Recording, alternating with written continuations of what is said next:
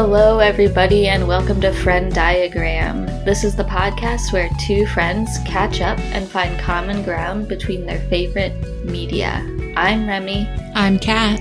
Today, we are doing a top five episode and we'll be ranking our favorite five supporting characters across any type of media. Warning, there may be spoilers ahead. There will definitely be spoilers ahead. There will definitely many be things. spoilers ahead. Too many to list at the top. So just stay on your feet Beware. and we'll tell you what each person is potentially spoiling. So yeah, we'll try to remember that to tell you what the piece is at the top and whether you need to skip ahead or not. hmm Yeah, so today we're doing a top five. This is going to be a recurring theme, and we thought this would be a really fun one to start off with because it's such a broad category Mhm. um, supporting characters. And to be honest, I don't know if I could give you a great definition of what a supporting character is, like in a precise categorical way. Mhm. So some of mine, I w- felt like, oh, this is like maybe infringing on main character territory, but I, I don't think so. I think the case can be made that they're all supporting. I feel like a supporting character to me is a character that didn't get enough screen time, in my opinion. hmm Like, Okay. I wanted more of that character, and I never feel like I can get enough, even if they've gotten quite a bit of screen time. So that's kind of my operational definition.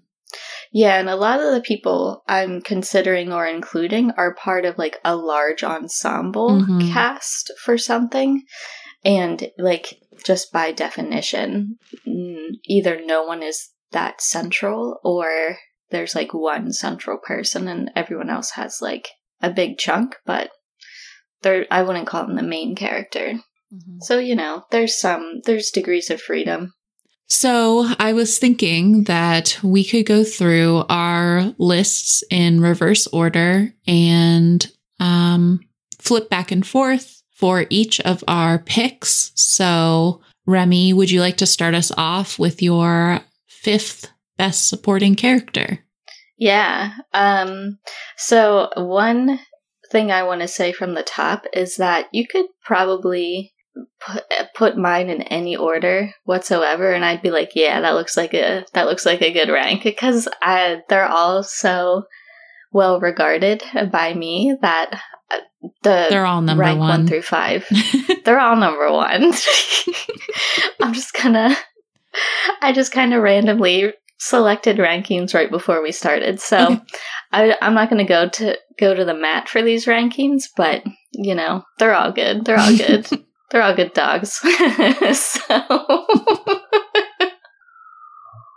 at Thursday night exhaustion, hysterical this is the laughing best time to energy. do recordings. so number five my number five best support best supporting character um okay big spoiler actually very central huge spoiler for the book project hail mary by andy weir Starting off strong.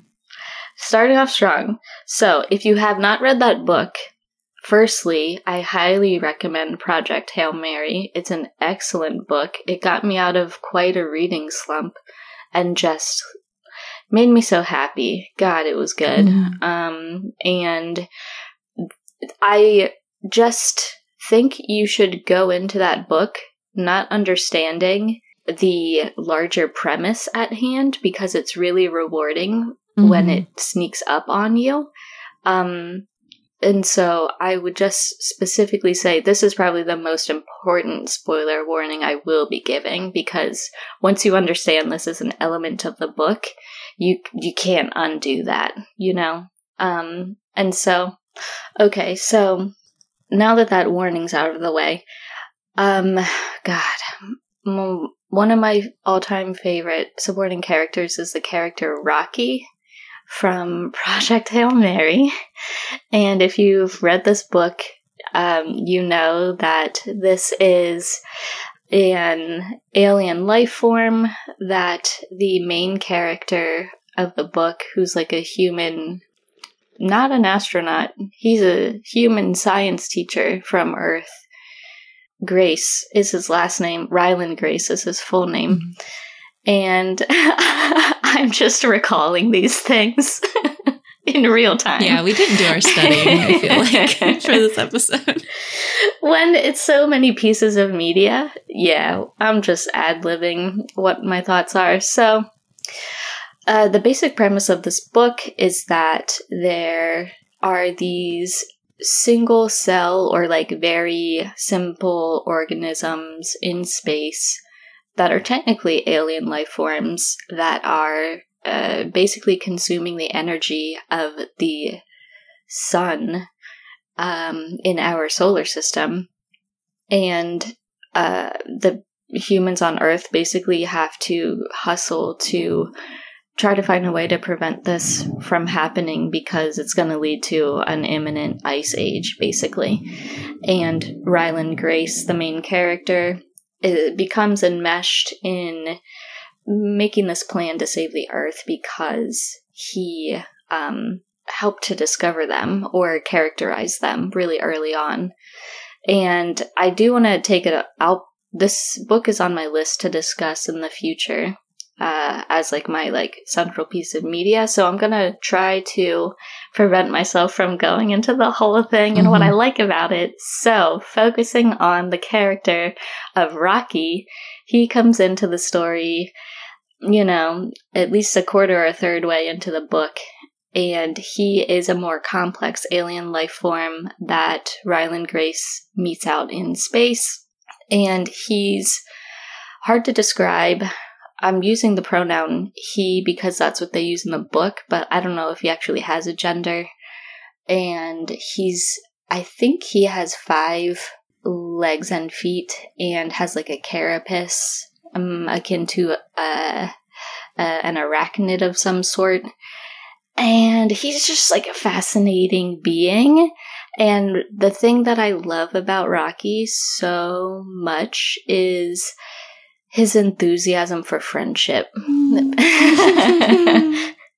it is so overwhelmingly wholesome mm-hmm. and just nourishes the mind. His dedication to being friends with the main character and he is a great problem solver. They work so well together and they're just so dedicated to helping one another mm-hmm. and just working as such a nice, wholesome team that it breaks my heart how much I love him. Rocky's beautiful. I just love their friendship and he he's such a great character. I mean, there's very few characters in the book, so I also love that they have so many differences between their like species and culture um mm-hmm. that they both think each the other is like kind of a little bit odd, but they mm-hmm. band together despite the differences and mm-hmm. and Rocky wants to watch him sleep. I know, and he wants to watch him sleep because it's like the proper custom. Oh god, it's so cute.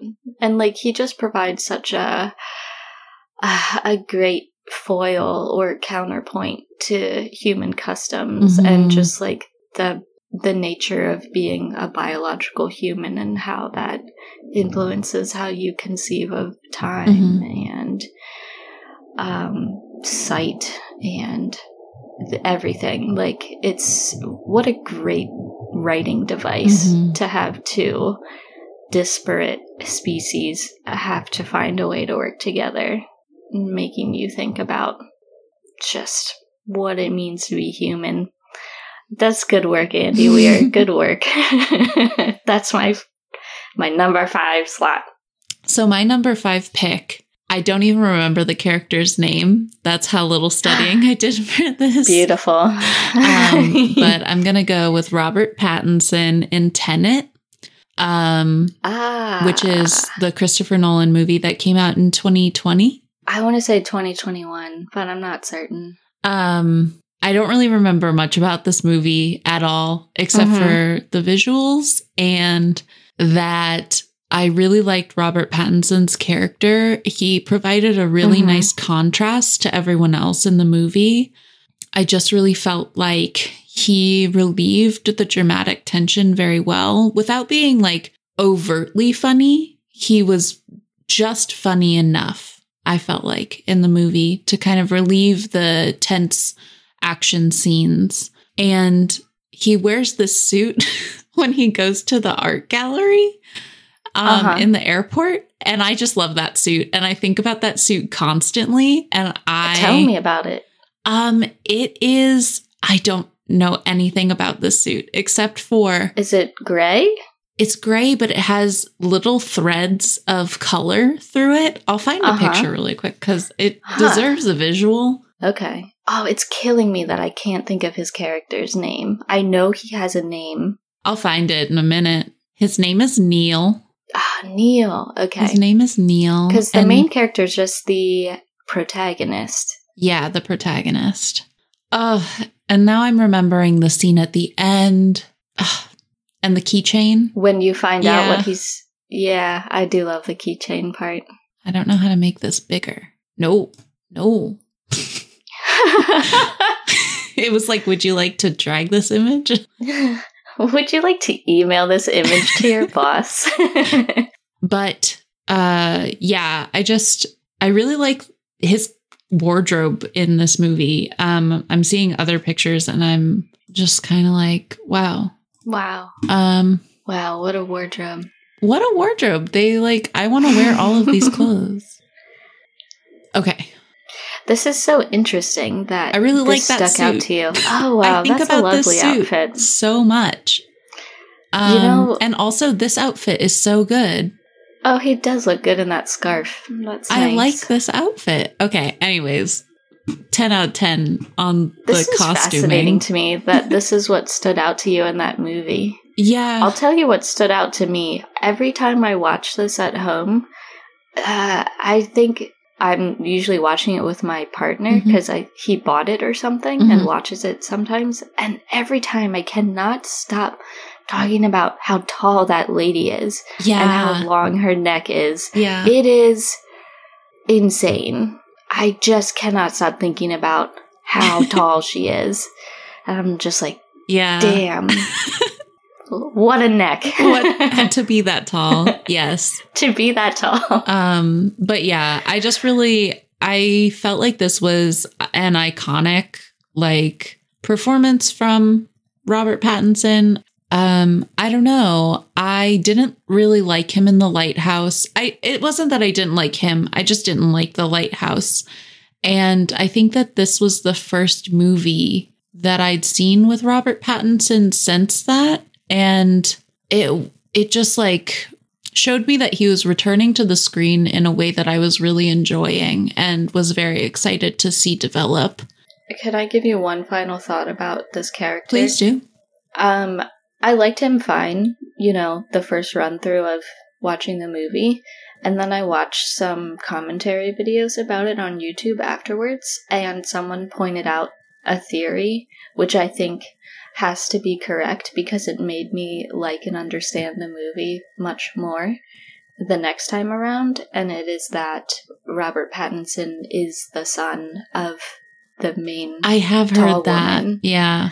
That is like all of her motivation is to protect her son, mm-hmm. and because you know, spoiler, we find out Robbie is from the future. Yeah. And aiding the protagonist um, from the future timeline and whatever, mm-hmm. um, it makes sense. And I was just like, you know what? I really hope that's true because it it gives me a, an emotional anchor w- within which to understand this film. Yeah, at least on a human level, if not in a metaphysical level. yeah, and it makes so much more sense too that he understands everything that's going on in a way mm-hmm. that makes him cool as a cucumber the whole movie. Mm-hmm. I never cool see as him a diet coke. cool as a diet coke. um, I never see him get flustered, and I think that it was just a really interesting writing of that character. I suppose. Um, Robbie Pat, I really like his suit. Great. That's like the definition of a supporting character. Good choice. All right. I'm moving on to my number four. who uh, I really wanted to go back this week. I, I thought of her very early on in this process as like a quintessential supporting character that I have. She really sticks in the mind, you could say. But I could not find this series available on, on streaming under any of my current subscriptions, unfortunately. But my number four supporting character is Log Lady from Twin Peaks. oh, I haven't seen Twin Peaks. Uh, I thought that was on Netflix. I know you haven't seen. It was. Maybe it's on Hulu now. The reason I have seen it, I checked. It's just not there right now. I'm hoping it will come back at boat. some point. You gotta watch it. I think you would love it. We've had this convo several times on how I think it's like the spiritual predecessor to X Files, yeah. and therefore you would probably like it a lot. Oh yeah, totally. But Log Lady, wow, what a character! She, this, I mean, talk about an ensemble cast. There's like fucking forty people on the cast of this show, mm-hmm. and Log Lady doesn't get a ton of screen time, doesn't get a ton of dialogue, but when she's on screen, wow, she is commanding in that she is mysterious, enigmatic. she's got an attitude and purpose and some cryptic information that she that her log wants you to know and she's going to tell it to you cuz her log does she have a log for you she holds a log. Yes. Sorry. A log as in up. log a lady. Wood or a tree log. Okay. I was like, does tree, she have a, a like a, a, written log or?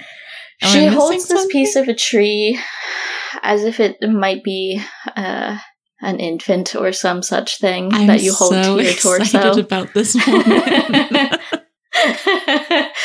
she has a real name.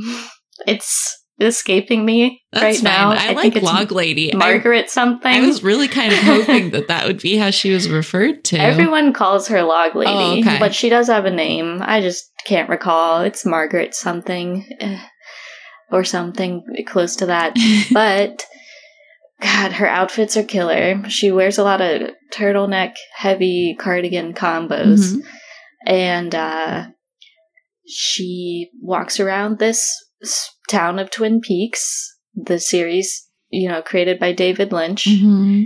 and uh, talks to people and kind of mediates conversations between people and her log, if if possible, because do you find out is, what the is the log really talking? You don't have to tell know, me, but you can you can tell me if you find out. If I knew, I would tell you. Oh man, I love a mystery. Oh yeah, it's that's the core of what I love about her is that she is so mysterious, mm-hmm. and it, it, I find it very compelling. Uh, I find her attitude and her approach to life compelling. Mm-hmm. She just is out there doing whatever she wants. If she's in the diner and she's done chewing her gum, she's just gonna spit it on the table. And then tell you something from her log. I don't know. It's just incredible the way she is. Mm-hmm. It's uh it's a very aspirational energy for me. and that's why I love her. It's very simple, you know? Mm-hmm. She's just out there doing her thing. Yeah. Hanging out with her log, and that's what I want to be. I just want to be like that. My number 4 pick is I don't know. I'm debating making a last minute switch. I feel like I'm. Do it. Go with your gut. Yeah, I'm d- going to do a bait and switch. That'll be on my honorable mentions instead. Um, I'm going to talk about Cathbad from the Ruth Galloway series. I felt like this was, was a little niche. Um, this is our pod. You can make it as niche as you want. I know, I know. But also, I think that this is a really great chance to recommend this series to people because mm-hmm. it's really mm-hmm. fantastic. I'm sure we will both talk about this again at some point.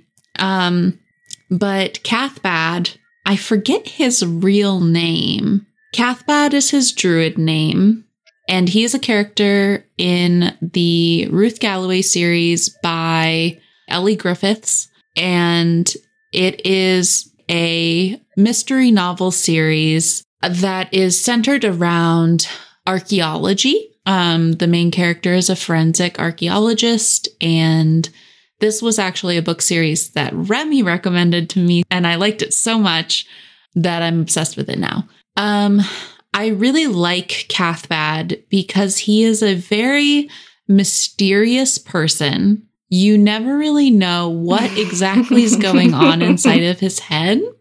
He is a staff scientist by day at the university that Ruth works at. So he ties back his hair and is in like a white lab yes, coat. his ponytail. yeah.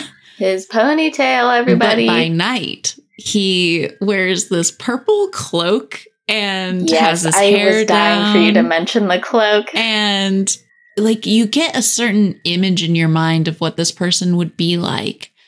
And I find that the image that I conjured up when I first read about this character was very different from how this character presents himself. He's very insightful and observational. I kind of expected him to be a little more whimsical than he is. He's very realistic and down to earth mm-hmm. for someone who is druidic and um, throws bonfire parties on the beach for pagan goddesses and but yeah i just love that he's very insightful he's always in the right place at the right time he's always right about everything. He's always right like, about everything. He's just totally. right. Yeah. He's so quiet in the books that you almost forget that he's there and is an important character. And then he always pops up right when you need him. I just love him so much. Um, when I first started reading these books, I was telling my mom about this this book series I was recommended that I thought she would really like it. And she was like, Oh, I've already read all the books. Um, do you like the druid character? He's my favorite. Do you like Cathbad? And I swear we had like a 30 minute discussion about how amazing Cathbad is. And yeah, it's it's a really high quality character, very high quality book series, and I highly recommend that. Yeah. That's so good. Yeah, he's great. And I feel like one of the things I like about him is you're correct. He's like very insightful and observant and goes so well with his character because it's almost like he can make these observations because he's uninhibited by normie thought patterns, mm-hmm. basically. Yeah. Like he's a free thinker, and in that free thinking, he can see things for what they are, and that's where his real insight yeah. springs from. and it's great. Yeah. uh, wonderful. So then I'll move on to my number three. Oh God, yes. Oh, this is great. We're getting we're getting good, man. okay. My number three supporting character is the Hound from Game of Thrones, oh. aka Sandor Clegane. Yes. Oh man, a long time favorite character of mine. An important note though, I'm speaking specifically about the television series. I haven't read the books. I know there's differences in the presentation of this character. I don't know what the fuck he does in the books. Sorry. I only know the TV show and I love his character on the fucking show. He's my favorite character on that show. He's amazing. and let me tell you why. um what I like about him, A, his attitude. It's bad but so but, lovable. No, but so deserving. Him. I mean, it's appropriate for every occasion oh, because so everything sucks. Yeah, so but he he has great. like such sweet characteristics too. Like mm-hmm. especially when he is with um Arya. Stark. Arya, yes. Oh my god the best pairing of characters so in that whole fucking show mm-hmm. was when they were just out on the road, out on those horses and or single horse. Oh man, what a fucking team they were. Loved it. That was my favorite part of the whole thing. Uh-huh. was just them on the road being amazing and just saying fuck the king because they both Fuck the king. you know that's the best common ground you could have Yeah. fuck the king and what i the core feature that i love about him is he was a dynamic character because he seemed to be one of the only people that um, had like a firm hold on his own moral code Mm. that was self prescribed. And when he decided that working for the king was fucked up, he'd quit. And when he decided, you know, I should help Arya Stark, he fucking did it. Mhm. And he, I just loved how he decided in any given situation what he thought the right thing was. Mhm. And that's one of my favorite core features of of any character is someone that has a very strong internal moral code. Mhm. And from an outside perspective, maybe sometimes that makes him look like a bad guy, but um I don't know. He was I thought he was excellent and I just liked the way you kind of over the seasons saw how he developed and um responded to what was going on around him Mhm. and yeah, I don't know. Yeah. I was I'll I, whenever we talk about that series, I'll I can get into it more, but that's the broad strokes. Yeah. What a character. Yeah, that's a really good pick. I didn't even think about Game of Thrones at all. Honorable mention is the dragons. the dragons are my favorite supporting character. My number three pick is Tom Cullen from The Stand. Um, I had a I had a really hard time with The Stand because that is another ensemble of characters in which um, there's so many of them, and the book is so long that it's really hard to distinguish who is a side character or a supporting character from who is a main character. and you're specifically speaking about the Stephen King book, The Stand. Yes. And not the uh, many failed Yes, yeah. I haven't television. I haven't watched any of the t- TV series. Um, Mhm. So, yes, I'm talking only about the book. Um, Tom Cullen, I don't remember how he and Nick Andros. Um, Nick's my favorite. yeah. he felt too I much of a main Andros. character for me, though. Like, he had main Mm. character energy for me. Um, Yeah. But Tom Cullen is such a lovable character. He and Nick Andros are traveling um, together, and Nick Andros is deaf, but Tom Cullen just ends up being the most heartwarming character and very extremely important for the plot, um, which I don't think I'll go too far into, but um, he just has these very funny ways of speaking where Mhm. everything is my laws and oh laws. and whenever he wants to make a point, uh, he goes M O O N. That spells Yeah. whatever he's talking about, which it definitely Incredible. doesn't spell. yeah. Um, and he's just the sweetest character.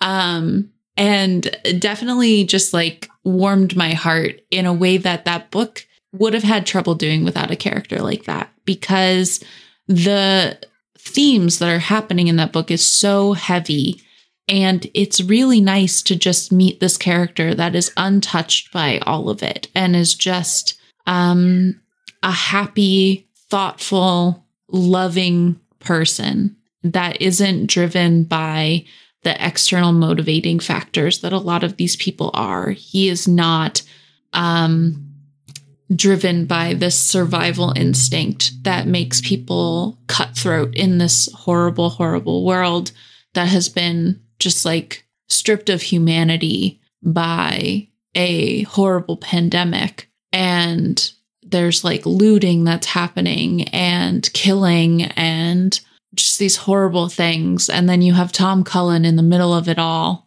who kind of saves the day. And uh, he just is unable to be touched by all of the bad in the world. And I just love that about him. And he makes my heart really happy. So that's why he's number three on my list. That's wonderful. Yeah. Wow, what a book. Great book. I want to reread it. I was just talking with uh, my partner about that book today. And Mhm. I was just saying, I really want to reread it because we're far enough out of the pandemic that I don't think it'll be too bothersome. I don't know. Yeah.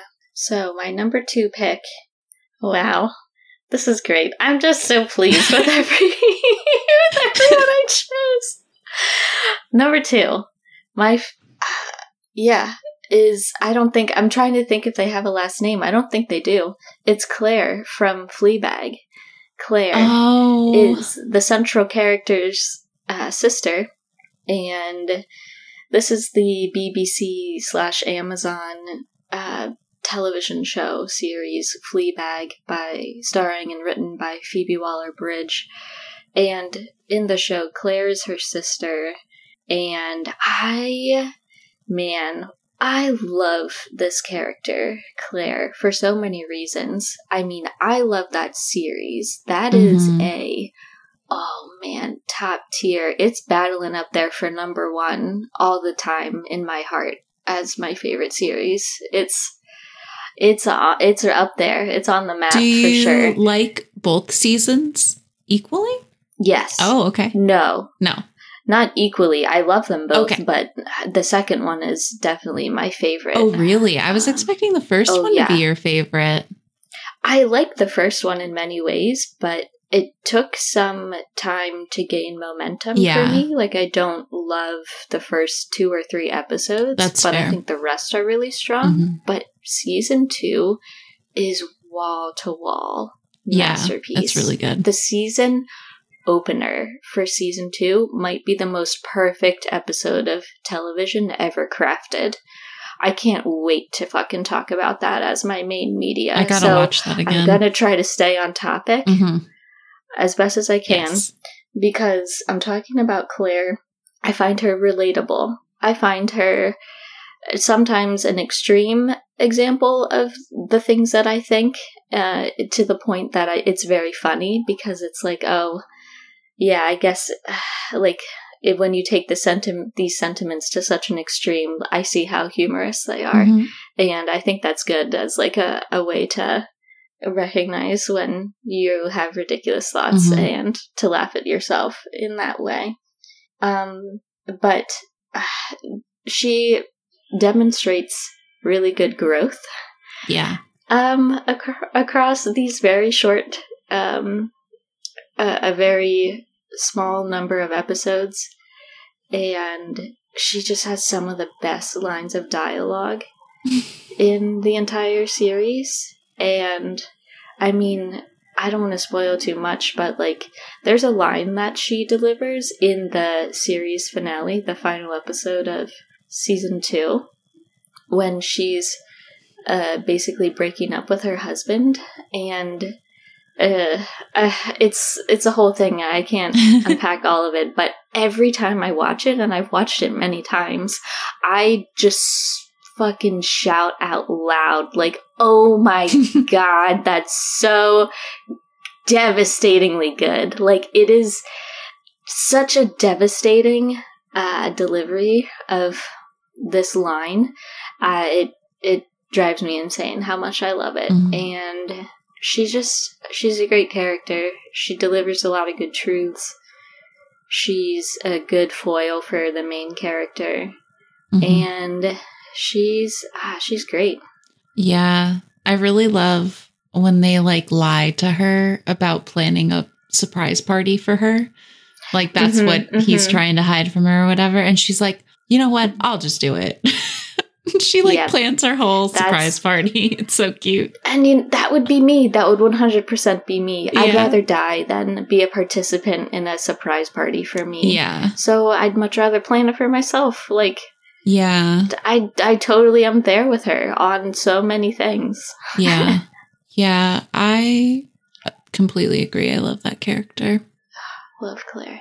I think it's really interesting how you mentioned her growth. And she grows from this person that needs to live in denial about her life and like the state that her life is in to kind of Mhm. keep it all together to someone who is okay with kind of burning down the bridge while she's standing on it. and Mhm. I love that. I think that um, it was just a really interesting thing to watch because when you first start the show, you're kind of just frustrated that she can't see things for how they are Yeah. and that she would rather burn a bridge with her sister, who, albeit, is not the most trustworthy of the bunch, um, than deal with realities that are like staring her in the face. And Mhm. I think that her her plot line is very important. Yeah, it's so satisfying Yeah. when she eventually like not only disregards the things that are toxic but goes after the things she actually likes and enjoys Yeah. and loves and goes after the things that will make her happy. That is so satisfying Totally. to see. Yeah. Because you've been just desperately wanting her to do that the whole time. hmm Yeah. Um, are we on our number two? Yeah, that was my number two.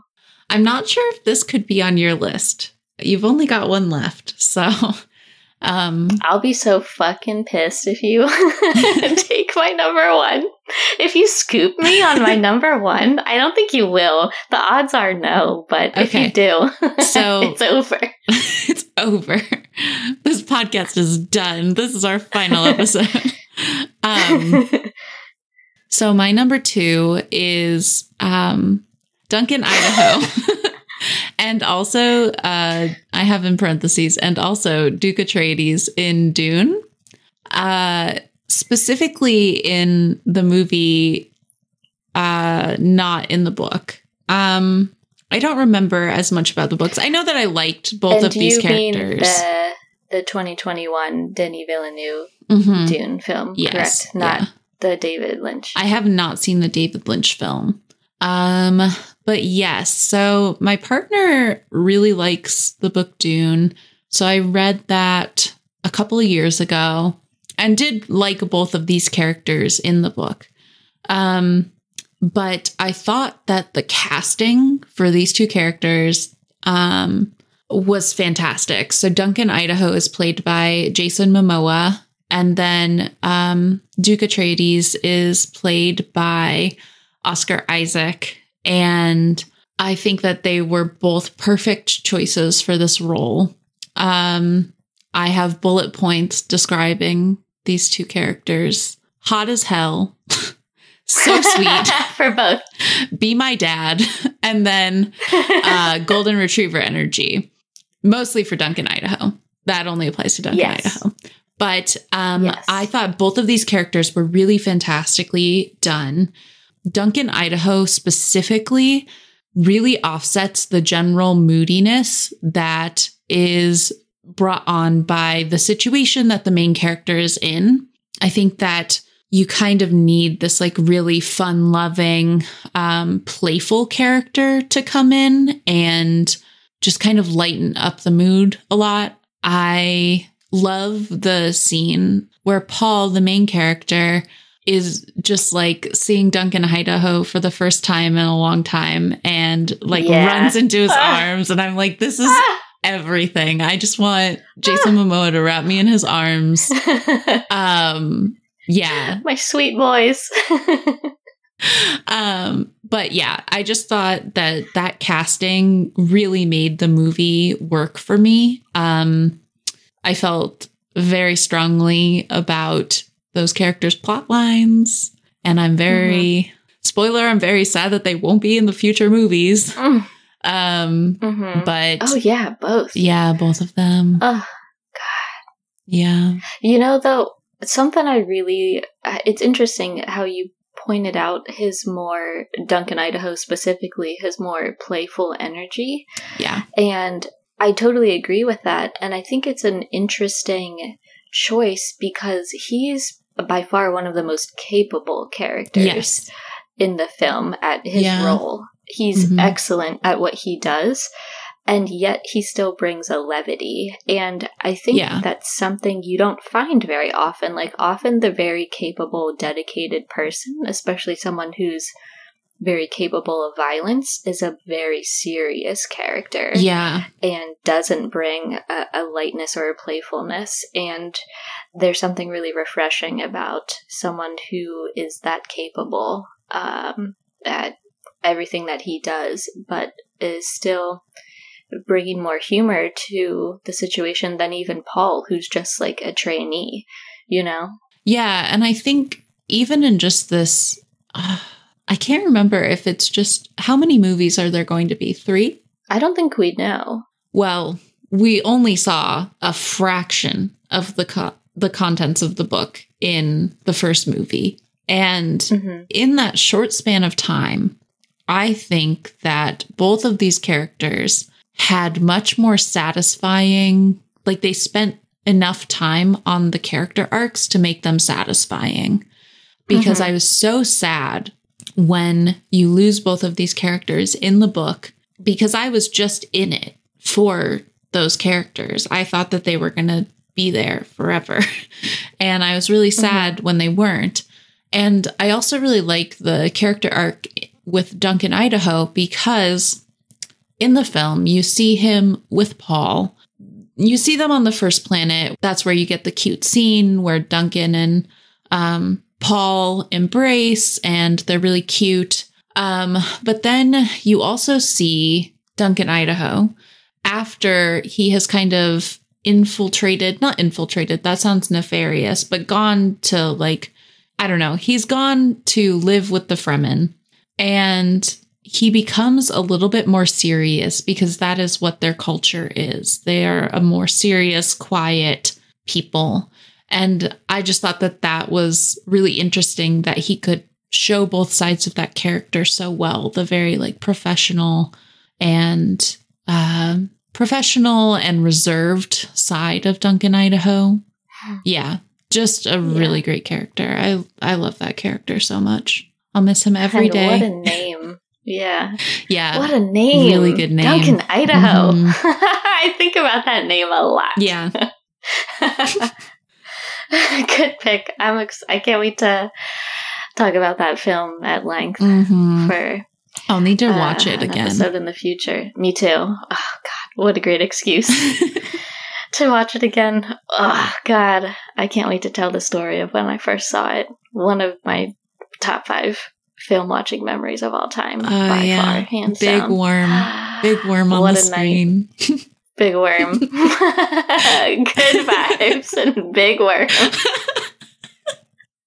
okay, are you ready for my number one? I'm ready for your number one. Oh, God. Number one, the character of Steve Harrington from the series Stranger Things. Mm. Wow. Love that guy. Yeah. At the time of this recording, three series, three seasons have been released of the series Stranger Things on Netflix. We are coming up on the release of the fourth season here in about a month or so. Mm. So I'm hyped for that. But Steve Harrington, as portrayed by Joe Keery, uh, is my favorite character in the entire series, obviously. Um, well, not obviously. Uh, Hopper's up there too. He's a great character most of the time. But Steve's the best in my book. And it's funny because he's definitely a fan favorite across the board. Mm-hmm. Everyone loves Steve often. And I think it's interesting that a lot of people really like the growth that he um, showed, or not the growth, but the the character arc that was written for him mm-hmm. in the first season, because he kind of starts off as a minor uh, antagonist, I would say. Mm-hmm. Um, it, or he's framed in that way, and then by the end of the season, comes around and aids our main cast mm-hmm. in, you know, fighting the monsters and whatnot. And it's funny because well, my viewing of the first season was that like I was never against Steve. I was like, you know what, this guy he's got some shitty friends, but I don't see why people think he's a villain. Like it's it's shocking to me that he was going to be like one of the main villains and die in the original conception oh, really? of the first season. Yeah, there was never meant to be an arc for him. He was just meant to be a villain and then die somehow. Oh no, that would have been a But crime. I know, but Joe Keery was just so like affable and charming that they just wrote. They kept writing him in. Yeah.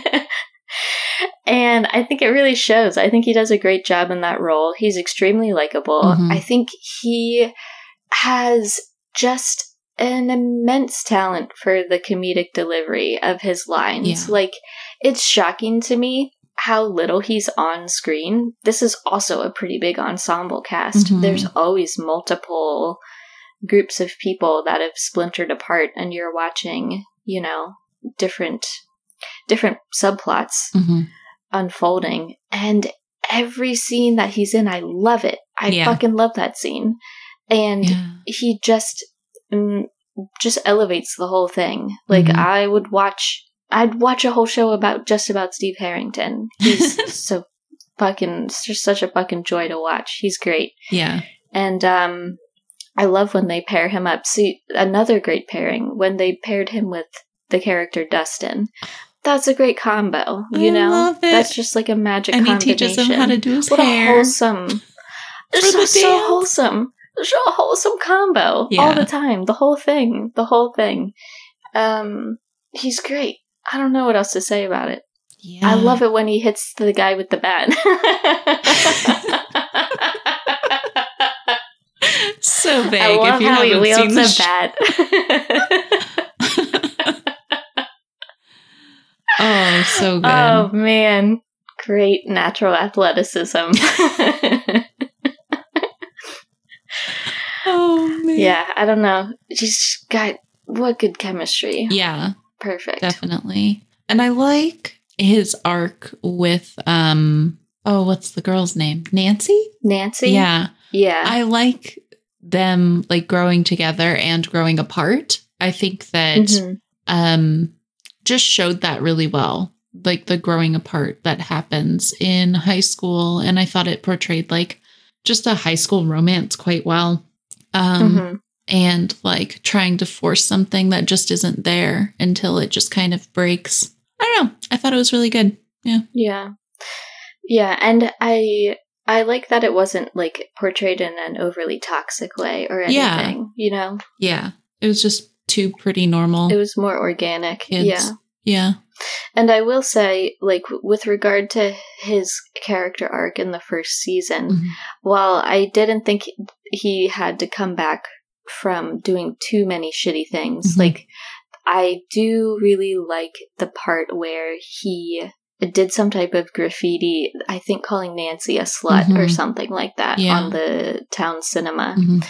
And he, my f- part that I did like about his redemption arc is that he took responsibility for that Mhm. and went and you know volunteered to to clean it and fix it himself Yeah. and i like that because it's a good example of accountability Mhm. and that's a a character trait that uh, really sticks out to me when when it's presented in a in a series or on film i think people are incorporating that more and more into media Mhm. and I think that's a great example of why it's um really satisfying to to see someone admit they were wrong and choose to fix it and do it publicly. Yeah, So Totally. That's great. My number one pick is Walter Skinner from The X Files. Um, I will definitely talk about The X Files on this podcast at some point. Um, but it's so wide reaching that it's kind of hard to even talk about as a unit all by itself. So I'm going to have to think about how I'm going to do that. But Walter Skinner is a fantastic character, and I don't have many notes about him. Um, Mhm. But generally, the setup of the show, right, is that you have uh, Dana Scully and Fox Mulder who are partnered up um, in the FBI to work on the X Files. And Walter Skinner is their direct supervisor. And throughout the show, it alludes to this darker organization that is kind of controlling the FBI, kind of has cards up its sleeve. Um, and you don't really know who is good and who is bad because there is overlap here. And as the show goes on, Dana and Fox are um, really struggling with who they can trust throughout the show. And again and again, Walter Skinner proves himself to be a trustworthy person and he always has their backs, even though he has to pretend very frequently and very convincingly that he doesn't, that he is not on hmm. their side, and constantly puts himself in danger to get them information that they need, protect them when this dark organization is trying to like disband the X Files. And he really rides that line of like keeping his job and seeming untrustworthy enough to be trusted by this dark organization. It becomes increasingly clear as you go through the series how much he cares for Mulder and Scully. And I just find him I find his arc really interesting because you don't see him very frequently. You go like episodes without interactions with this man. But again and again, he just proves himself to be that trustworthy person that they need um, in a higher up position. And he is always so fed up with Mulder's shit, but he still, he still like sticks his neck out there for him. And I think that that's, mm-hmm. um, just a really great quality about him. And I really like his glasses. they, I don't know. I think about, about his glasses. Wardrobe. Yeah, I don't know. A good wardrobe really makes a show for me. I don't know. Wow. Um, yeah, I like a good wardrobe, but, but yeah, just one of my favorite characters. He is very complex and, um, I really love that you can trust him and that he's one of the only mm-hmm. people in the show that you know for a fact that you can trust, but mm-hmm. it builds that trust with the audience very strategically because at first the audience doesn't know who they can trust and you don't know anything more than um, Scully and Mulder. So I it feels like the trust is built from the ground up, which I think makes me so attached to that character. Mm-hmm. That is really satisfying, though, when when a character it turns out to be on your side mm-hmm. and to such a dedicated extent that's very satisfying. Yeah. So good. I fucking love that show. That's my favorite show ever. I love it so much. But yeah our top fives. Wow that's the top fives. Yeah. Do you have honorable you, mentions you'd like to bring up? I i do have a couple mm-hmm. yeah. Um do you have any? Um I just have one, but might just free associate some out of thin air eventually. Okay. Yeah, I have like maybe three I'll give as honorable mentions. And it's funny too because a lot of them bring the same elements as characters that made it on mm-hmm. my top five list. Um, let's see, I have Chicory from Bone Tomahawk, the film, oh. played by Richard Jenkins. Oh my god, what an adorable man. What an adorable character. Mm-hmm. I fucking love that guy. He's so pure and wholesome. Yeah. Very reminiscent of of Tom Cullen, mm-hmm. of your your love for Tom Cullen. That's how I feel about Chicory. Yeah. Sweet man. Yeah. Um I have Roy Kent from Ted Lasso, the Apple Plus, the Apple TV show. Um, wow, what a great character. I think you'd really love him. He's very angry and grumpy all the time. I love an angry, grumpy man. He's by far the best character. Um, just head and shoulders above all the rest. Mm-hmm. Played by uh, Brett. Oh shit, what's his name? Brett Goldstein. Yeah. Mm.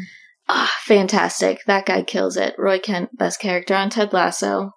Hands down. Beautiful. And um, I have Salo from the book Sirens of Titan by Kurt Vonnegut. Mm. I think he was, he's almost a, seems like a direct precursor to Rocky in that he's oh. a, a multi legged mechanical life form from another planet and he loves nothing more than friendship mm-hmm. and he his character just breaks my heart every time I read that book. What a good book. Oh. Shout out to Salo. um, I would say that my honorable mentions, I have recently started watching, um, or not recently, I guess, but my partner and I watch Star Trek The Next Generation a lot. And so I would say that um, one of the characters that is obviously fascinating uh, is Data, who is played by uh, Brent Spiner. Um, I love a lovable android so much. I Mm-hmm. I'm here for it. Um, I think that it's really thought provoking.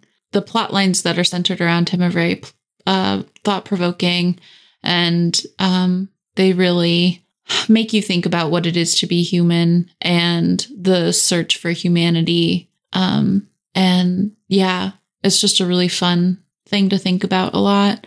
Um, sticking with the same theme, I love any droid from the Star Wars films, any of them, or or TV shows. Um, all of the droids are high quality characters. I especially like it when they just communicate in beeps. That's my honorable mentions, I suppose. I don't think I can think of anything else.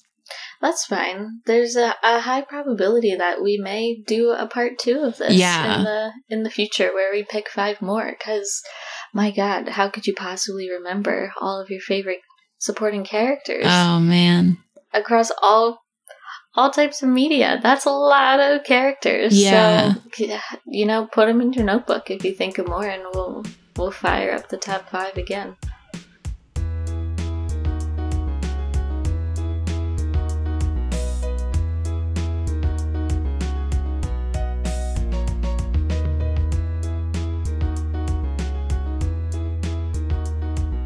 Thanks for joining us this week on Frenn Diagram. Thank you to Tyler Seek for the creation of our intro and outro music. Did you take any of our recommendations? Have any thoughts on the show?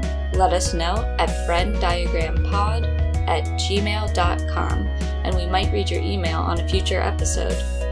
If you can, please take a moment to rate and review the show on your podcast app of choice, and we'll see you back here, same place next week. Bye for now.